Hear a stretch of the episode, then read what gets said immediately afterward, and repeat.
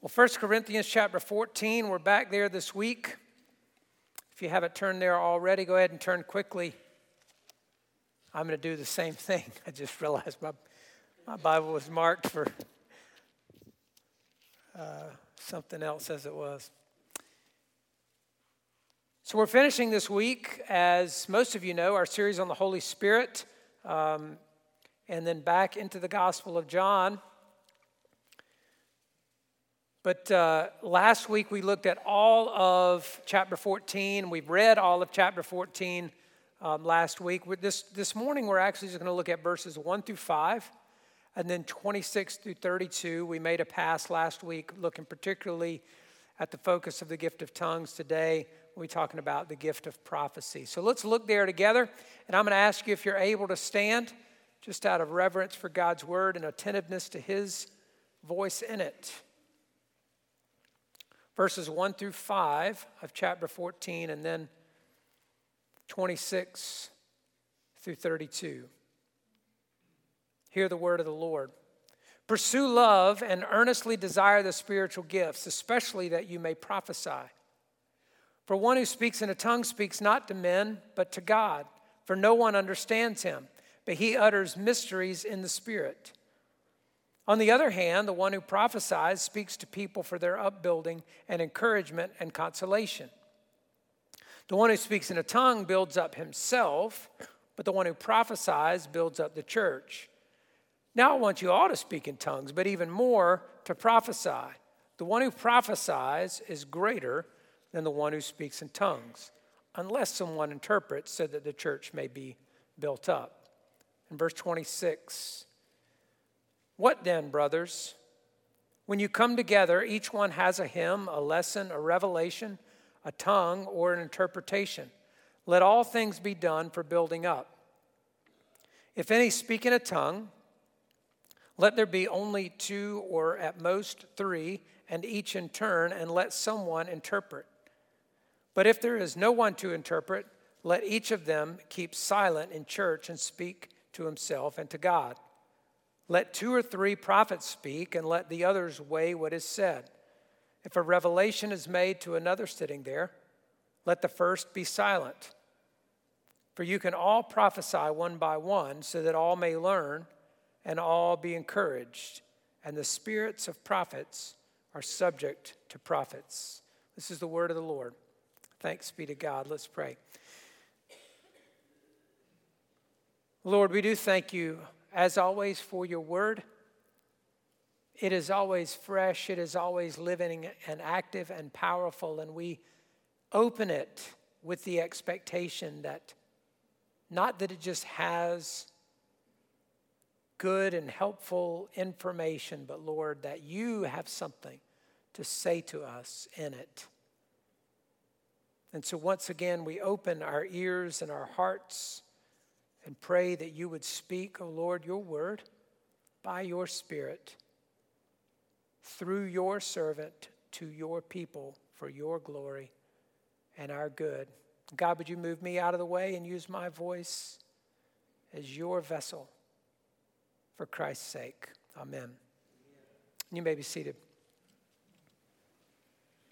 Well, just as a quick recap, um, the church at Corinth had written to Paul and had asked him for some guidance. There were a number of problems going on there that they reported to him and questions they had and so forth. And Paul had also heard of concerns and problems and so forth from other people.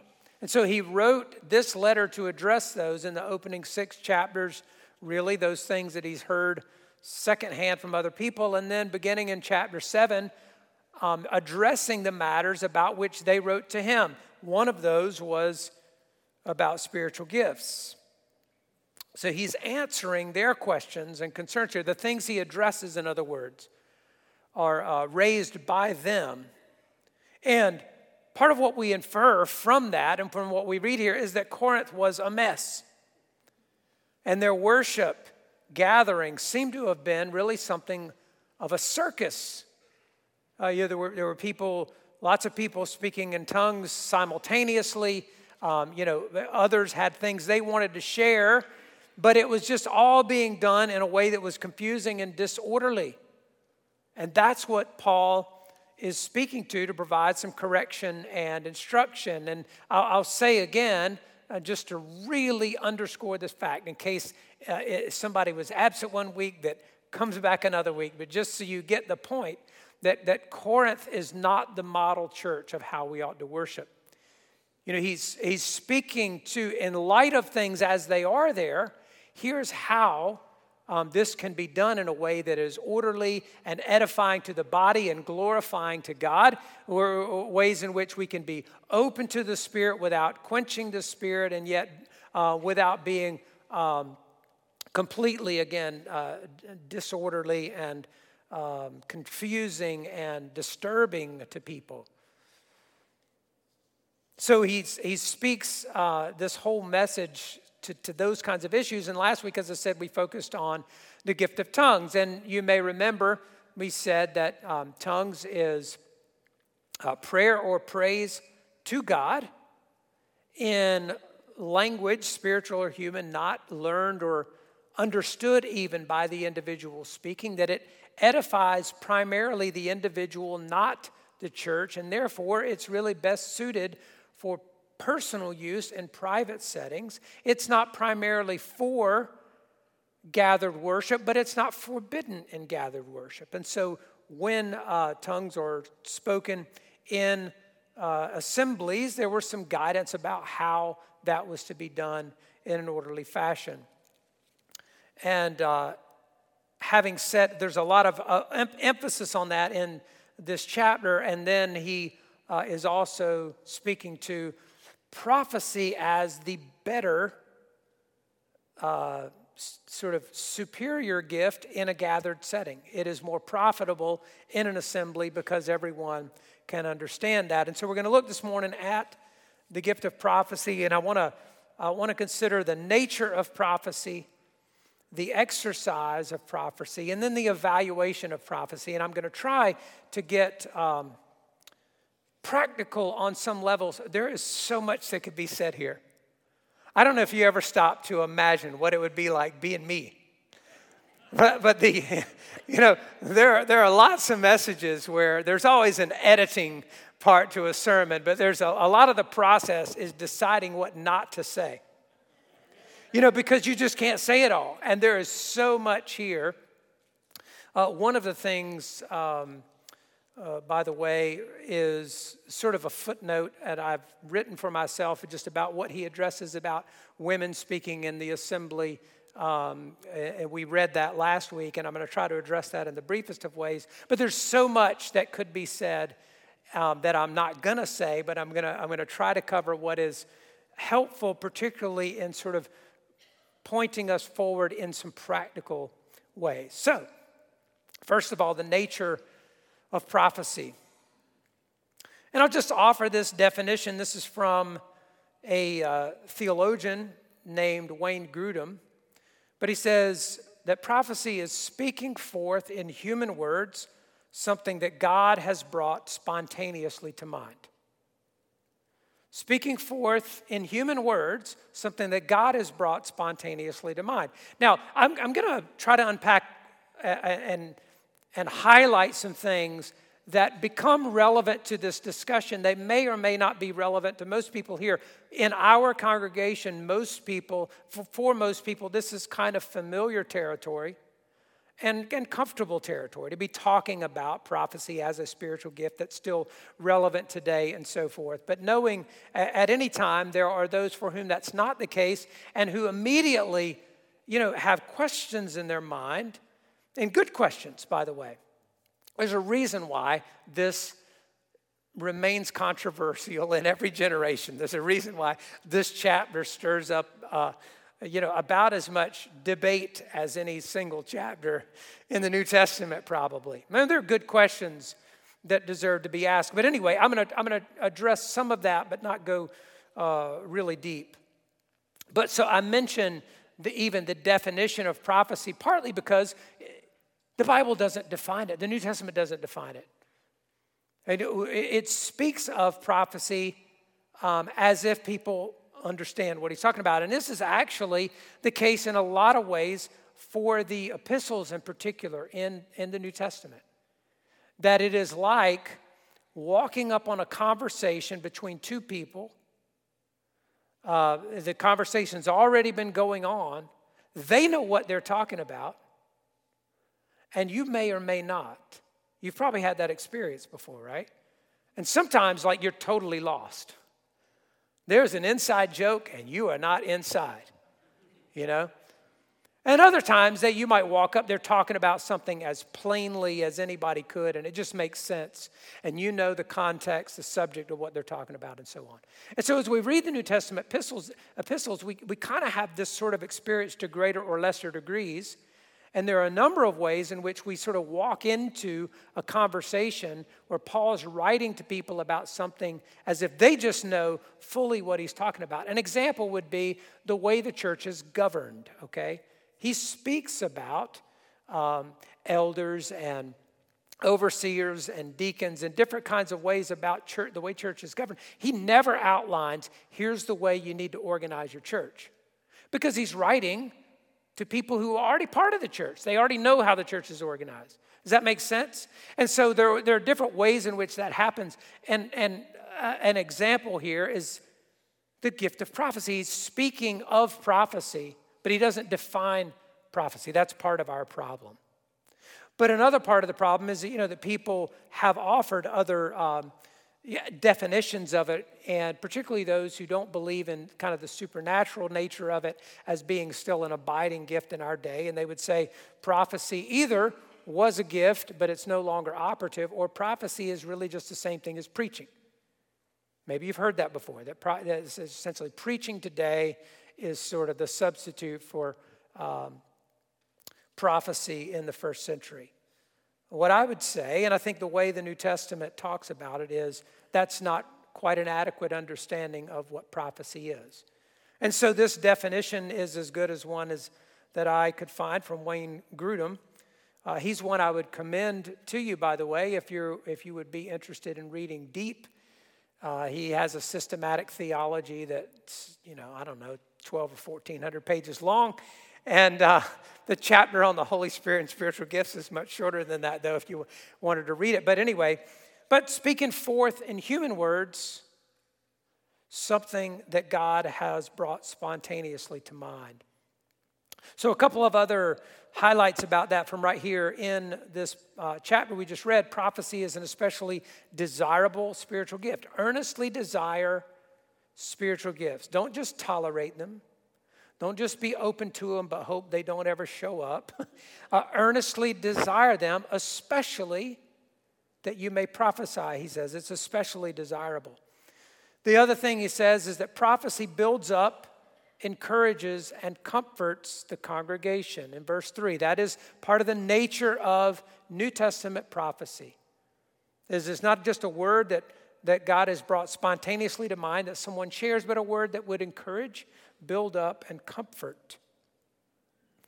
Um, it does not carry authority equal to the scripture. This is one of the real snags and points of disagreement and you know start a, sort of a stumbling block or whatever saying that prophecy uh, in the new testament is like the prophets of, uh, of the old testament speaking the word of god and, and so if, if somebody prophesies that has the same weight or authority as scripture Again, there's, there's a whole discussion and debate about such things, and I can't go into the whole discussion about anything uh, in this message. I'm just sort of touching um, on some key points or observations. But uh, what I would say in brief is that in the New Testament, the apostles were the ones who had the authority to speak the very words of God on behalf of God, who wrote the scriptures for us, and so forth. Uh, the word prophecy was used in the Gre- uh, Greco Roman world, just in, in this first century world. Even in pagan circles, in fact, we even find an example. That is to say, it's spoken of people who aren't even Jews or Christians.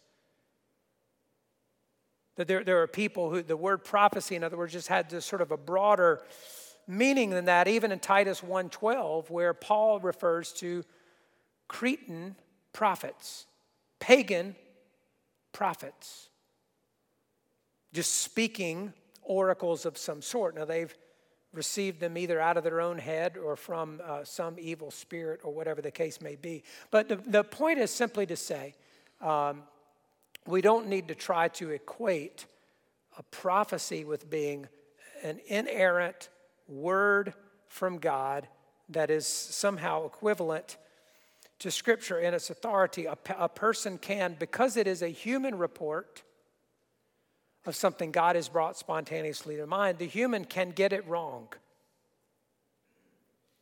And uh, a, a, sort of example of this in the New Testament, I wish I could really spend a little bit more time here, but, it, but, but time is precious here, and I'm already uh, managing it poorly, I can tell. Uh, not, not, to, not to frighten you with that, but I sort of feel like I'm already behind here. But what I would point to is there's in Acts chapter 20, and 21. You may remember the story when, when Paul is actually getting ready to go to Jerusalem. He's finishing his third missionary journey and he's going to Jerusalem.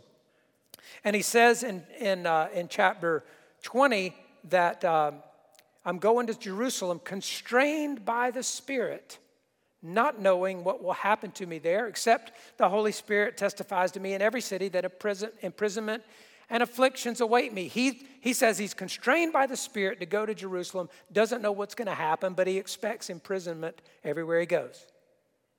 And then in chapter 21, verse 4, he sought out some disciples um, who were there where he uh, rendezvoused, and through the Spirit, they were telling him, Don't go to Jerusalem. He's constrained by the Spirit to go. They, through the Spirit, Spirit are telling him, Don't go. And then Agabus, a prophet, down later in verse 21, just in verses 10 through 12, um, prophesies to him and says, Thus says the Holy Spirit, this is how the Jews at Jerusalem will bind the man who owns this belt. He, he took Paul's belt and bound his hands and feet, and he says, This is how the uh, Jews at Jerusalem will bind the man who owns this belt and deliver him into the hands of the Gentiles.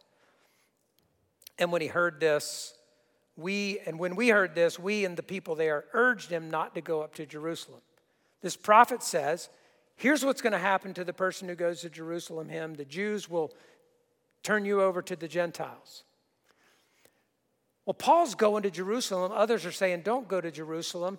And even the, actual, the, the specific details of that prophecy of Agabus weren't exactly the way things transpired. Because the Jews didn't turn him over to the Gentiles the Jews tried to kill him. You can go back and read that, um, the way that unfolds in the book of Acts. But the, the Jews are actually trying to kill him. The, the Roman authorities rescue him by arresting him. They actually arrest him in order to save him. And, and the point being, um, the, the, the particular details of that are not um, exactly right, even that he is a prophet and that is a word from the Lord about what's getting ready to transpire. If Paul thought prophecy was equal to the authority of the Word of God, do you think Paul would have disregarded it and gone anyway? No, Paul himself was evaluating, testing that word to see whether that sort of agrees with what he's hearing from the Holy Spirit himself and making a decision otherwise. So it's uh, uh, all of that is to say is really to uh, probably blur an issue that you didn't know you had any question about before you came in here anyway.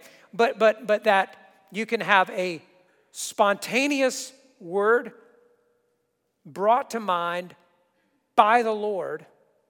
It's reported by a human. That's prophecy and because it's reported by a human, it, it might be inaccurate.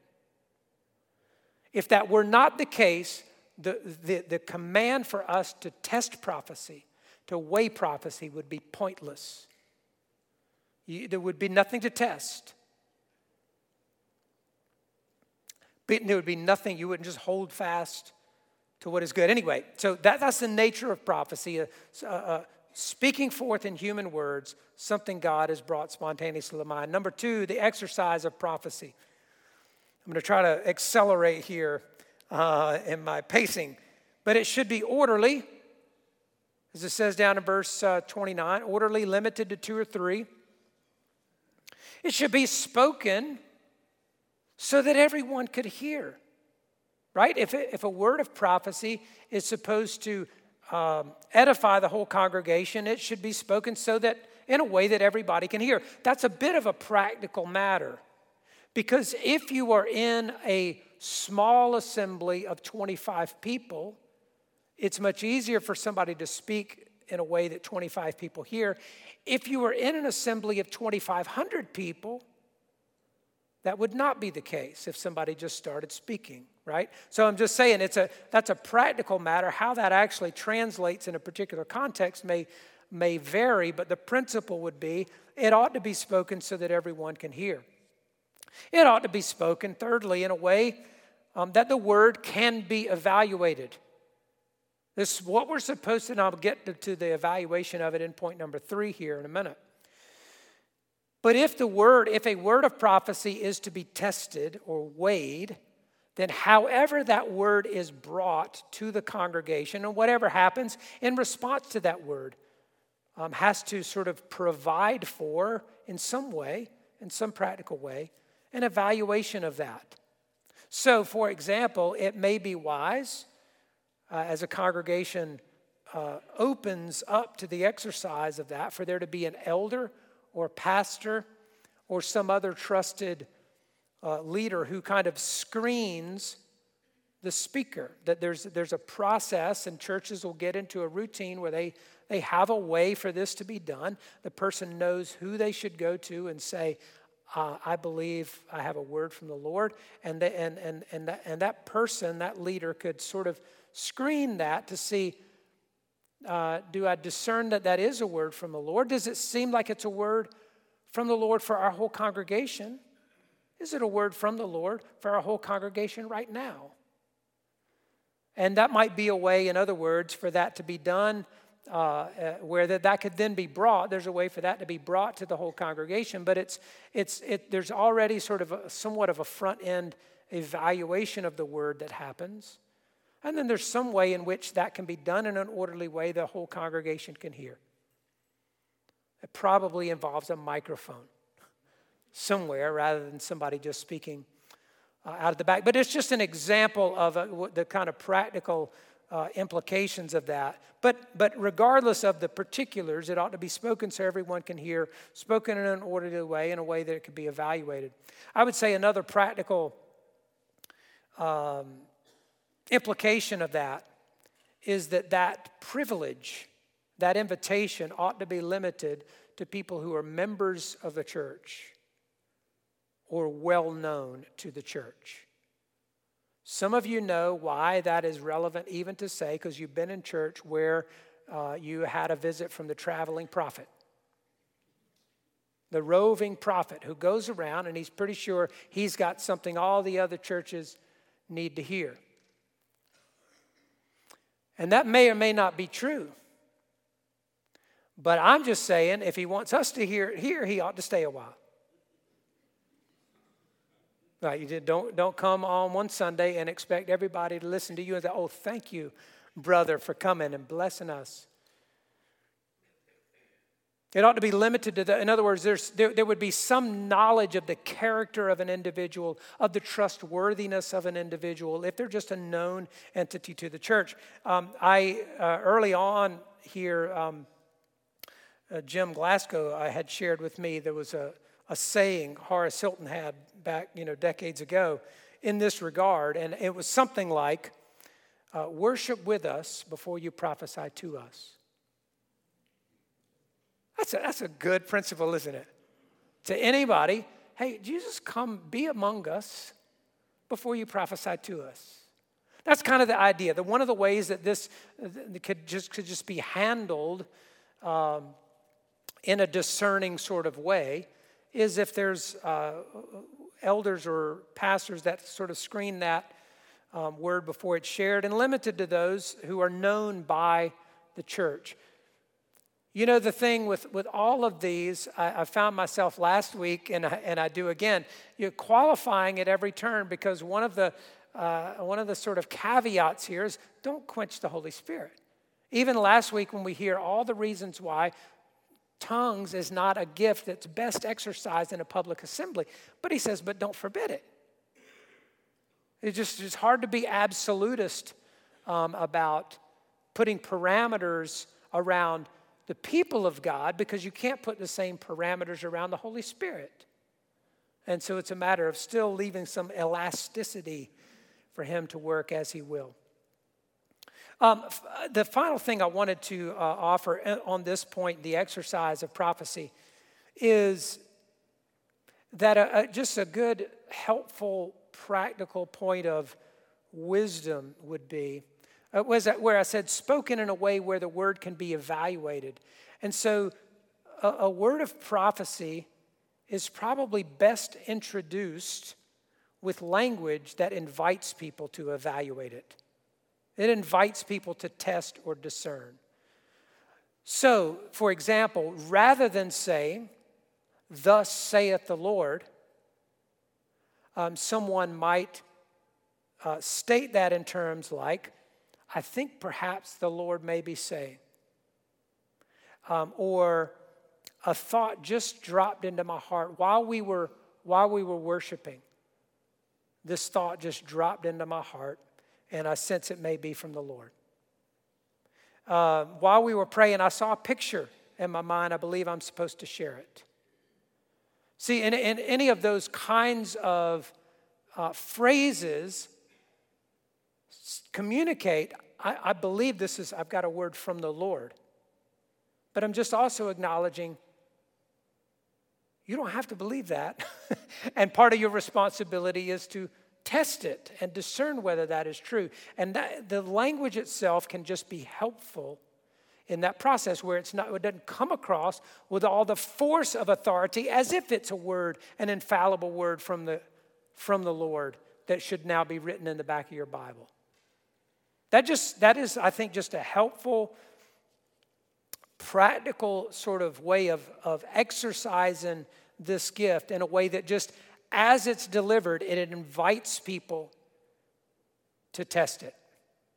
Uh, in fact, I would mention, um, I thought of this week, my, uh, I, have shared before my just testimony of my calling here and how I ended up at Myrtle Grove. I'll give you the real short version of this this morning, but I came in 2008 to Myrtle Grove Christian School, but that journey actually began five years earlier through a, a meeting I scheduled with my predecessor here, David Wolf. Um, I saw David over the weekend, but anyway, um, I, I, interviewed him as part of a class I was taking, and um, there was a real, you know, connection there between us and with the school or whatever. But anyway, at the end of the meeting, he said, um, "I don't know if this is a word from the Lord or if this is just me talking." But I believe the day is going to come where God's going to lead me away from here and you may be the guy who he would call in to replace me. Now, that really, my spirit bore witness to that. Uh, there was something in me that, that, that just resonated. Um, and, and here I am. That's the, short version. Uh, and my journey, even to the pulpit today, began with a prophetic word, couched in terms of, I don't know if this is the Lord or if this is just me talking. He believed it was a word from the Lord, you understand? But he said that in a way uh, where it just allowed me to discern that myself and um, acknowledged that, that that's appropriate for the, for the word to be tested. And so, anyway, that's, that's just a testimony of that and another example of how that is a good exercise. There's not, uh, again, I'm not really speaking in absolute terms. Even the prophecy I just read from Acts 20, uh, Agabus said, "Thus says the Holy Spirit." You know, but um, but but it's just that that language may be helpful in really um, sort of breaking down some walls, even or barriers to people being open to receiving that, so that there is a sense of both liberty in exercising the gift but safety in exercising the gift. Okay, enough of that. Number three, the, on the issue of the evaluation of prophecy. I used evaluation to say it's, he uses the word in 1 Thessalonians 5 uh, to test everything and hold fast to what is good. And here in verse 29, let two or three prophets speak and let the others weigh what is said. So uh, there, there needs to be, again, a process for testing or weighing. If somebody would bring to the congregation a spontaneous a thought that, that God has brought spontaneously to mind, they're wanting to be spoken to the congregation, there needs to be a way of evaluating that. And one of the implications of that is that however that happens procedurally, the elders need to exercise oversight. The, the, the elders uh, it's not just uh, something that falls on the pastor, or it's not just something that, that is sort of democratic uh, entirely in the, in the way the congregation would do that. But the, the elders exercise oversight over that. Um, again, that might be including that elders are sort of frontline and on the scene even as that transpires. But it also may mean that if a word is shared publicly in the congregation, that part of the uh, sort of action plan all the time is for elders to get together and discern do we believe that was a word from the Lord? Is, is, is, do we want to affirm to the congregation the validity and the strength of that word? Again, how exactly that happens might vary, but elders need to exercise oversight. Um, and then I would say, just more generally, uh, you know, the, a question would be how do we determine when it says test everything? How do we do that? Right? How do you determine if a word is truly from the Holy Spirit? Now, offer here four questions to help with discernment. These come from Brad Long, who's the head of uh, an organization called PRMI, Presbyterian Reformed Ministries International, a charismatic Presbyterian and Reformed uh, organization. He wrote a book called Growing the Church in the Power of the Holy Spirit. So uh, this shows up in that book as well. But here are four questions that are actually really helpful. They actually even print some bookmarks that you can put in your Bible if that's uh, helpful as a way to be reminded of the questions. But when somebody brings a word or uh, a report of a vision or whatever that may be that they say is from the Holy Spirit, Four questions. Number one, does it give glory to Jesus Christ?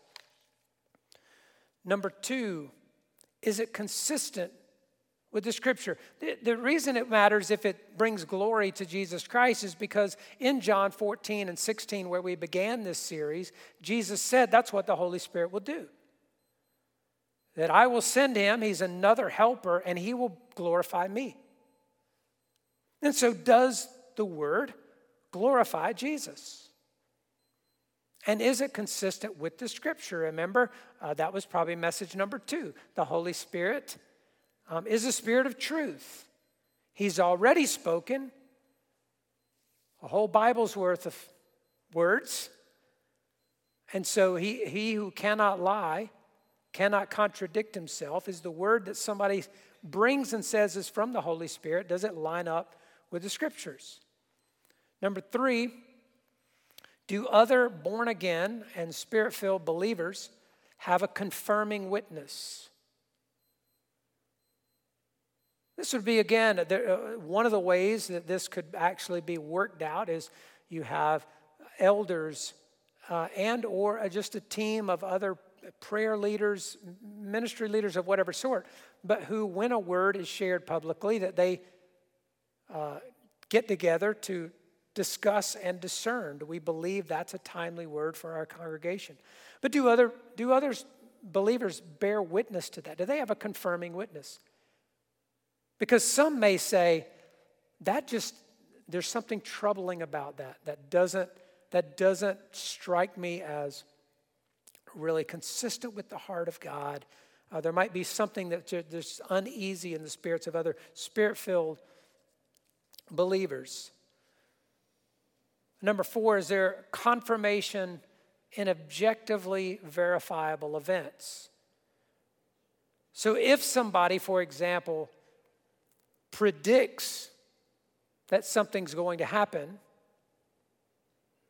Did it actually happen?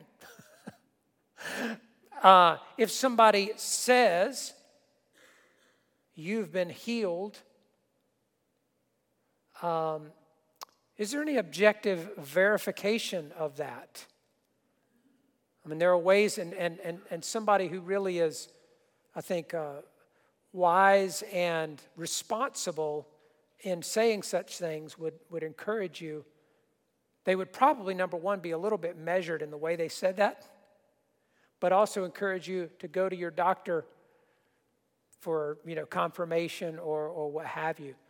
Uh, but, but however that might look, is there, is there confirmation in, in objectively verifiable events to the extent that it can be verified? It depends on the nature of that word. But those are, those are four really helpful questions in discerning whether uh, something is from the Holy Spirit. Does it give glory to Jesus Christ? Is it consistent with the Scripture? Do other born again and spirit filled believers have a confirming witness? And is there confirmation in objectively verifiable events? Um, I am, I, I said I kind of made a footnote for myself here, which I'm, I'm not going to unpack uh, this morning. I'll put that in a newsletter article this week that deals with a couple of these verses we didn't read this morning, but just in the interest of time and sort of keeping our, ourselves focused. Uh, you know, we even here, a, on a very practical level, will have to give some thought and prayer among our elders and otherwise, how we sort of uh, would walk forward uh, and just sort of make room for you know, the exercise of spiritual gifts in the appropriate settings. There are some ways in which, as I already sort of um, forecast, if you will, small groups and, and even coming up, our, our table groups are a, a good opportunity for people to just minister to one another. And in ministering to one another, um, there may be people who discover gifts they didn't know they had. They may find God empowering ministry because they're just engaging in ministry. There's, there's a lot to be said for that sort of ministry and exercise of gifts in smaller group settings. There's a downside to that too because uh, you know you can get people who go rogue in small groups. I hope our discernment process will have some sort of plan B for people who go rogue in small groups. I mean, you know, that, that, we, that, we, that we aren't necessarily shocked by such things, but we don't allow them to continue rogan. Um, but, but, but again, it just it has its challenges, it has its pluses, it has its minuses. But the other thing I was just going to mention is that at our evening service on October 2nd, uh, what I intend to do is just create some time in the service as, as sort of a, a step in this direction, but create some time in the service for people just to share a word of edification, encouragement, or comfort. Now, that may be a scripture that comes to mind. It may be an encouraging word that somebody offered them some time that they share with somebody else, or, um, or something that they read that was particularly helpful that they share. But the point is this that um, if, we, if we begin by, number one, sort of creating some space, if you will, time and space for that sort of contribution to take place in a public assembly. And if we if we start out by pointing it in the right direction, that is encouraging, edifying, comforting. And we know it doesn't have to be a spontaneous word from the Lord for it to be edifying and comforting and uh, encouraging, right? There are lots of words right from the scriptures that could be. But again, what wouldn't surprise me at all is that if you begin to walk in that direction and you cultivate uh, that sort of uh, environment, that, that, that what'll, what very well may ha- happen in the process of that is that God does just drop a word in the heart of somebody in the middle of a service that then is appropriate to share. But see, if you start out just with the intention to encourage and edify and comfort wherever that may come from, and it doesn't have to be forced, there doesn't have to be anything that fits in that uh, slot in the, in the service. You understand? It's not a matter of trying to sort of contrive something, but just making room for the Holy Spirit to operate there, uh, making room in our own hearts to, to incline our hearts toward um, the, the good of other people, that we come together with the interest of others in mind and a, and, and a consideration about how can I minister to someone else? Do I have something comforting or encouraging or edifying to say? And that may begin to create the climate in which um, the Holy Spirit can just use us however He will. And that's been one of the themes I've tried to uh, inject throughout this series is that we, we walk with an openness to Holy Spirit, earnestly desiring spiritual gifts, not quenching the Spirit, but also regulated in the ways the Bible regulates the operation of those gifts, and allows Him to be absolutely sovereign over how, when, and to whom those gifts are distributed and exercised. That we don't impose any expectation of what needs to happen in every single time, every single service where we gather. But we're just open to letting Him do what He will do. For His glory, for our good, as always. Let's pray.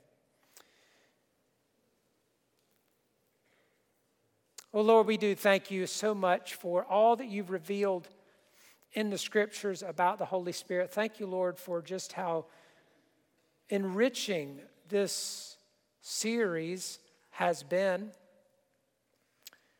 And just the, uh, the whole world of blessing opened up to us as we open ourselves to all the work that the Holy Spirit would want to do in our lives personally and corporately.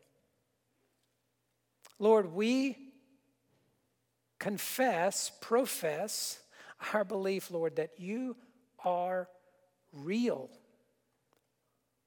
that you're a living God, that you're the same yesterday, today, and forever. And God, we just want to encounter you and know you in very real ways.